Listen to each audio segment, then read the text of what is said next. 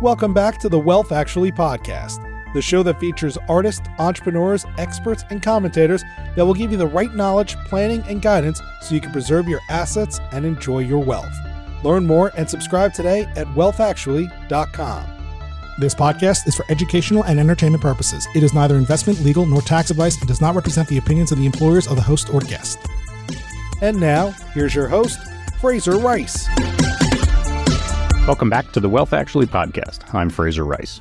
We're now well into 2023, and it's turning into a unique wealth planning environment. We're seeing volatility in depressed asset values and continued generosity in the level of federal estate tax exemption. Most intriguingly, rising interest rates are bouncing hard off of generational interest rate lows.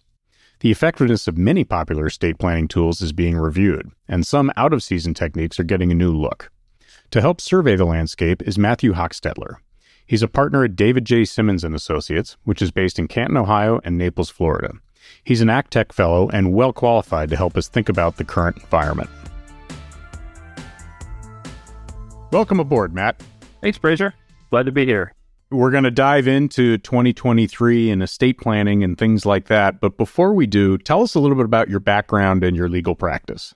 So, I'm an estate planning attorney specializing in serving high net worth individuals and their family businesses, family offices, and private trust companies. So we usually service folks in Florida and Ohio, but we have clients around the country work with. So one of the fun things that uh, the way we met, I guess, was essentially on social media, more specifically Twitter. And so I love the fact that we went to Heckerling this past year and caught up in real life, which is something that I think a lot of people in our industry either take for granted or are surprised when it happens. But it goes to show that you can meet people through all different ways now. Yeah, I actually met several folks from social media in real life at that Heckerling. It was really great to look each other in the eye and yeah, meet at an interpersonal level. A lot of fun.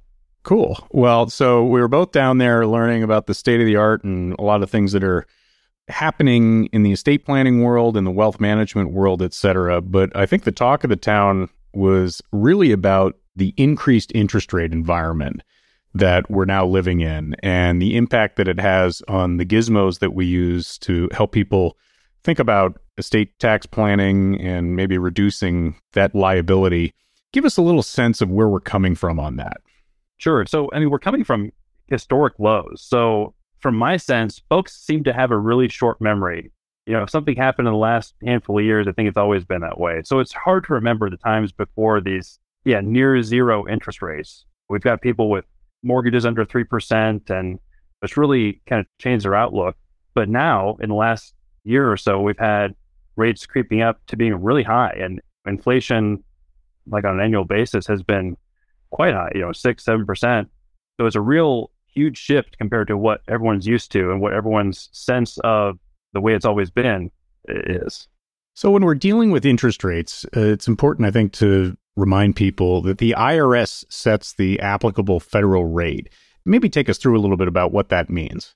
The applicable federal rate, that's what the IRS says the interest rate will be when there are certain types of transactions. So the, the AFR is divided up into three separate rates. Those are based on the duration of a transaction. So if an obligation is going to be zero to three years, going to be a short term rate, you know, three to nine years, midterm rate and longer the long term rate. So that's just what they've determined as the prescribed rate for those categories, specifically the loans, what we're talking about.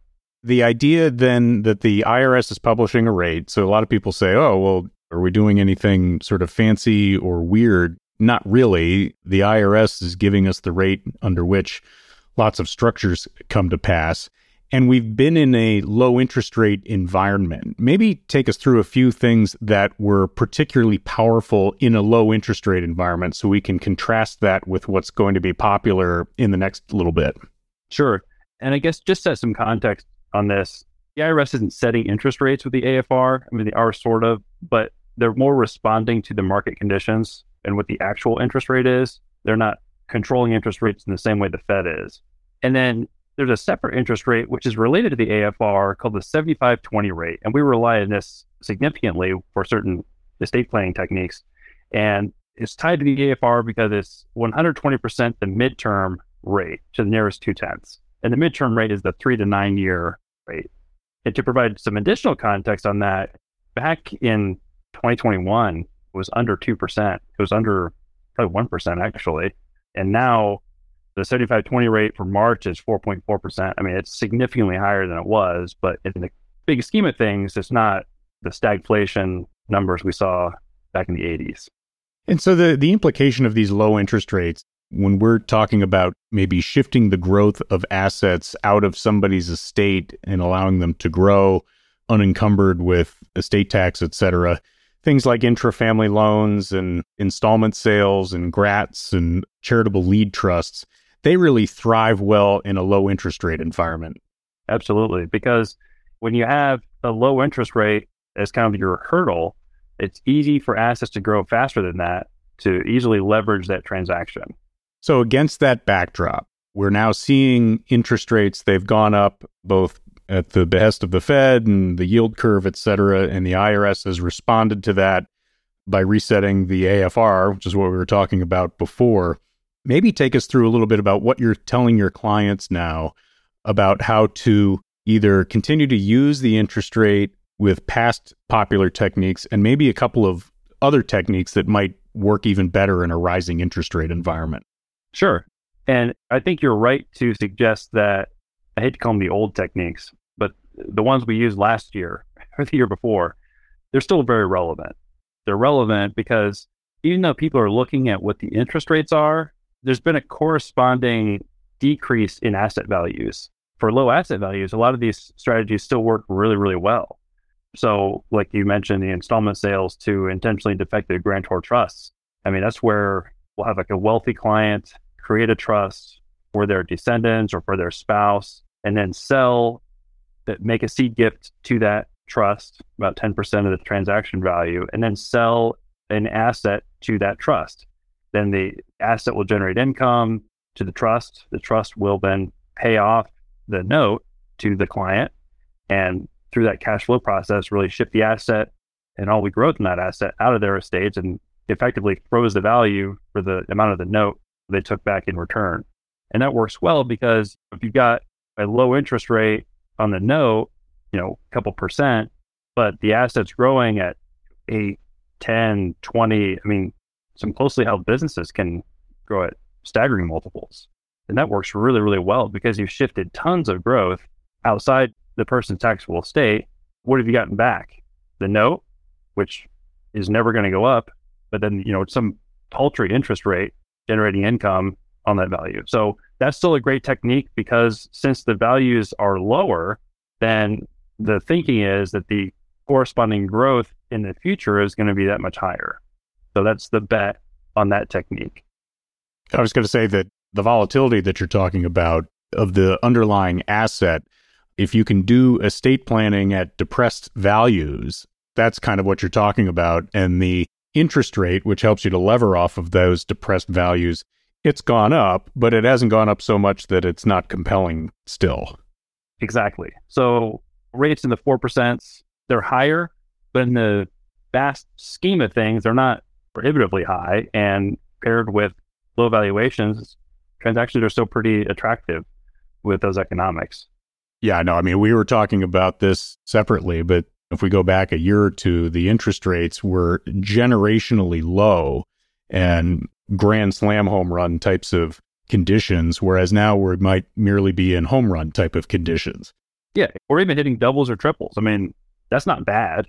Exactly. So to underscore that while interest rates are rising, some of the, let's call it last year or the year before techniques haven't just gone completely out of the window. It's just that other techniques that maybe not, may not have been in vogue are starting to get another look. Well, for me personally, I've been a lawyer since 2009. These are things I read about in law school, but but the interest rates have been low enough in my career that they haven't been as attractive as some of these other, like the sales to defective grant trusts, like grats. Those have been more popular recently because of the lower interest rates. So let's focus on this higher interest rate environment. I think any of us who have a crystal ball, uh, I know I have, where anytime I have a thought about where interest rates are going to go, I've been completely wrong.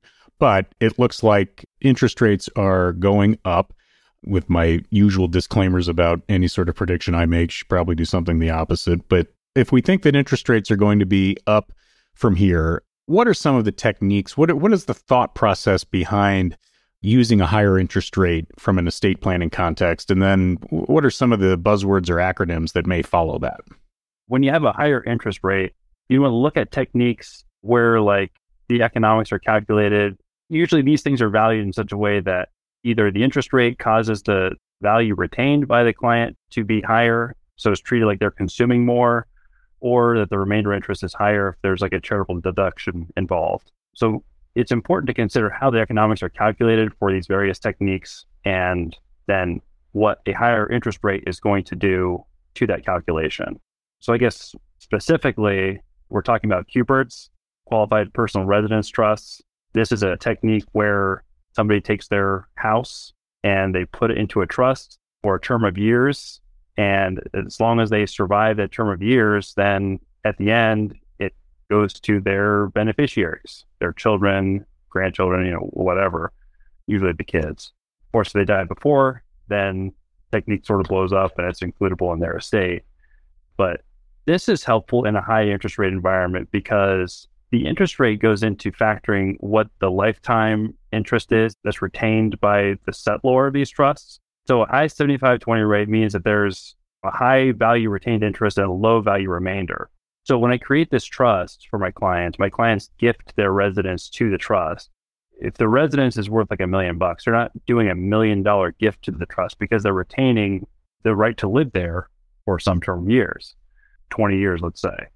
And so it's really only that remainder interest, whatever's left after 20 years, that constitutes the gift. It's the present value of that. So, yeah, high interest rate is a lot more of that value is allocated to the lifetime interest or the, the interest retained to the, the settlor, and a lot lower value allocated to the remainder interest. So it's a much smaller gift than it would have been a couple years ago.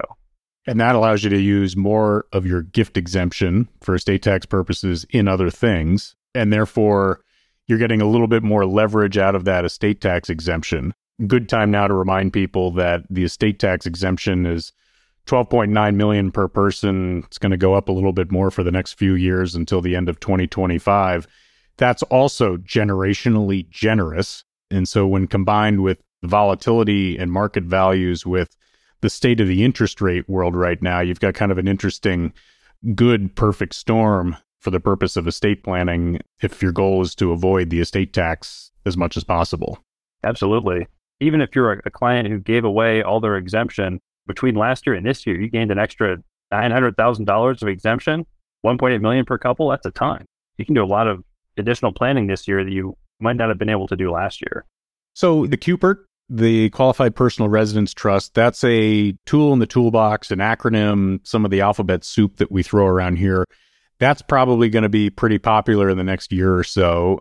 Another thing, especially for those clients that are charitably inclined, is the charitable remainder trust. Maybe go through the analysis a little bit of how the rising interest rate environment makes that even more effective. So, for this, you get a charitable deduction, an income tax deduction or a gift to a charitable remainder trust. And your income tax deduction is determined based on a computation using the 7520 rate and life estate factors from the regs. So this is just a table in the Treasury regulations. The way this works out is a larger 7520 rate results in a larger present value and a larger income tax deduction. So that's an attractive option now. For the same amount of money gifted to a charitable remainder trust, you get a larger deduction now than you would have two years ago. So the increased deduction is great on the income tax side of things the client gets a nice deduction. This often pairs well with a liquidity event, or if you're selling a business and you're you're recognizing some big pop in your tax return. But it also is interesting because for those clients that are concerned about income later on, the trust itself provides an income stream back to the client. Absolutely. There are two flavors of this. There's the charitable remainder annuity trust, the CRAT, we like to call it in our alphabet soup parlance. And that's where the settlor takes back like a fixed dollar value, $10,000 a month, for instance. The other flavor is the charitable remainder unitrust. And it's a fixed percentage, but it's a variable amount of money. So it could be 5%. Let's say they get back every month or every year, it would be. You could take the payout however you want. But yeah, that's going to fluctuate based on the value of the assets in the trust. It's valued annually. Generally, you know, when there's higher inflation and a higher interest rate, those values will grow quicker and you get to participate in the upside of that growth with the unitrust because it's a fixed percentage. Whereas if the fixed dollar value of the CRAT, then you're stuck. Your interest is going to be worth less each year there's high inflation. So lots of clients are choosing that CRUT option to get that inflation protection. So uh, remind me too. I mean, this is also an interesting vehicle for people who have sort of low basis, highly appreciated stock because you get capital gains avoidance. Have I got that right? Yeah, you can transfer assets that are low basis and avoid the capital gains exposure on that by transferring to the trust. That's a charitable entity. So by avoiding the capital gains taxes, you get a larger pot of money from which to take your income stream and can be a lot better off economically by using that strategy for sure. The QPRT and the uh, charitable remainder trust, we think those are going to be getting increasingly popular in 2023 and going forward. How are you advising clients with the sunsetting that's happening at the federal level in 2026? Uh, we talked about how the difference between 2022 and 2023, there was additional exemption. You and I are both probably trying to read the tea leaves politically to see whether this sunsetting of the federal tax exemption, which for listeners, essentially, let's call it the 12.9 million per person, looks like it would be cut roughly in half at the end of 2025. So you would have less capacity to do these different types of gifting strategies in many ways. At the same time, we're coming off of many different examples of how Congress either extends or even increases the capabilities of estate tax avoidance within the statute. How do you get people to think about that, either to get them to do things or otherwise take advantage of these great conditions right now, even though there's some modicum of certainty, I guess, at 2026? What we're telling clients is for those who are able to, our highest net worth clients who don't need $12.9 million per person right now, give it away. Give it to trusts, allocate generation skipping transfer tax exemption to those trusts so they'll be protected from estate taxes and generation skipping transfer taxes for well, forever under current law, as long as your trust can allow for to stay around forever. But it's a harder conversation for those clients who are not significantly above the combined exemption amount husband and wives we're talking about. Because for those folks, they're not in a position to give away the entire amount of the enhanced exemption we have now because they need that money. They need it to live. For those clients, we're representing that their best options might be something like SLATs for each other. So spousal lifetime access trusts set up for each other, or maybe even just one spouse, kind of depending on their financial arrangement. So they, at least one of them has continued access to those funds that are given away. If you're a Floridian, that's an especially attractive proposition because now there's a statute that permits the settlor to be a beneficiary after the donee spouse passes away. It's a really attractive feature, I think. But otherwise, you know, if they're not even in a position to give that much, then focus on those assets that are going to grow the most and give those away, sell them to irrevocable trusts that have GST exemption allocated to them do what you can. What makes this difficult is we have 12.9 million of exemption. Half of that's going to go away. If we give away half of it now, at the end, when it's reduced, it's treated like you gave away the half that you're left with, if that makes sense. So that's what makes this just especially tricky. So people have to be really strategic and thoughtful about which planning they engage in and which assets they use. So it's really important more than ever to have that team approach the attorney, the accountant, the financial advisor, business consultants to get the best educated guess you can on these strategies. We're running through it all the time with clients where the choice of assets important, getting something started is important, but at the same time as you said, you know, if you gave away only 6 million dollars and all of a sudden it drops back down to 6, you haven't really done anything but you know you want to try to take advantage somehow of the generosity that's currently in place it's as much a financial planning exercise as anything else to understand what you have and what you need to live comfortably going forward and to avoid that King Lear problem of giving too much away and then all of a sudden you don't have the resources to do what you wanted to do. Exactly. So as we wind up here, we talked a little bit about getting the team approach going and getting on all fours as far as where your personal situation is if you're a client and then surrounding it with the expertise. What are your other best practices when you're dealing with clients in terms of maybe even timing or getting started early, those types of things? Well, getting started early is going to be absolutely critical as we look toward the scheduled reduction at the end of 2025. I really think that law firm capacity is going to be a, a serious issue. If clients wait do some of these planning strategies, I'm concerned their lawyers, other law firms in general, aren't going to have the capacity to help all these people do last minute planning. It's just, I don't think that's going to work. If a client is serious about this, it's going to be really important to do it sooner rather than later. It's easier to top things off as exemption increases next year and the year following than it is to do you know wholesale large plans, large transactions at the 11th hour. I'd add on to that too that it's not just the law firms that are going to have capacity problems, but the accountants and this is I think understated, but the valuation firms are going to be completely swamped. And for those who are sort of new to this, having a third party valuation firm valuing the assets that are going into these structures is 1000% vital in order to give these structures the durability to withstand any future scrutiny.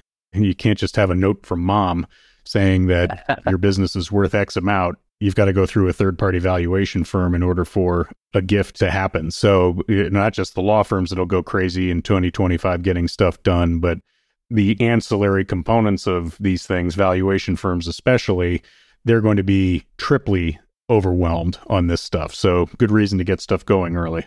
And valuation is an expensive, time consuming process, very labor intensive. So, you're absolutely correct on that. Yeah, clients should meet with their advisors frequently, ask, what can I do now? Just constantly evaluate their financial position, their estate position, their tax position, because looking at it now, keeping a pulse on it is going to help them immensely if they actually want to move the needle. Excellent. Matt, this is really informative. Thank you for coming on. How do we stay in touch with you? How do people who hear this show get in touch? Best way is on Twitter. I'm at MRHESQ or on LinkedIn. I'm pretty active there too. Matt Hochstetler.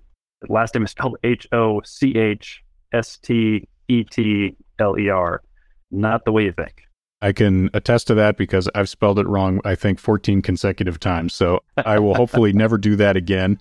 That information is going to be in the show notes. But Matt, thank you very much for being on and continued success. Thank you, Fraser. Appreciate it.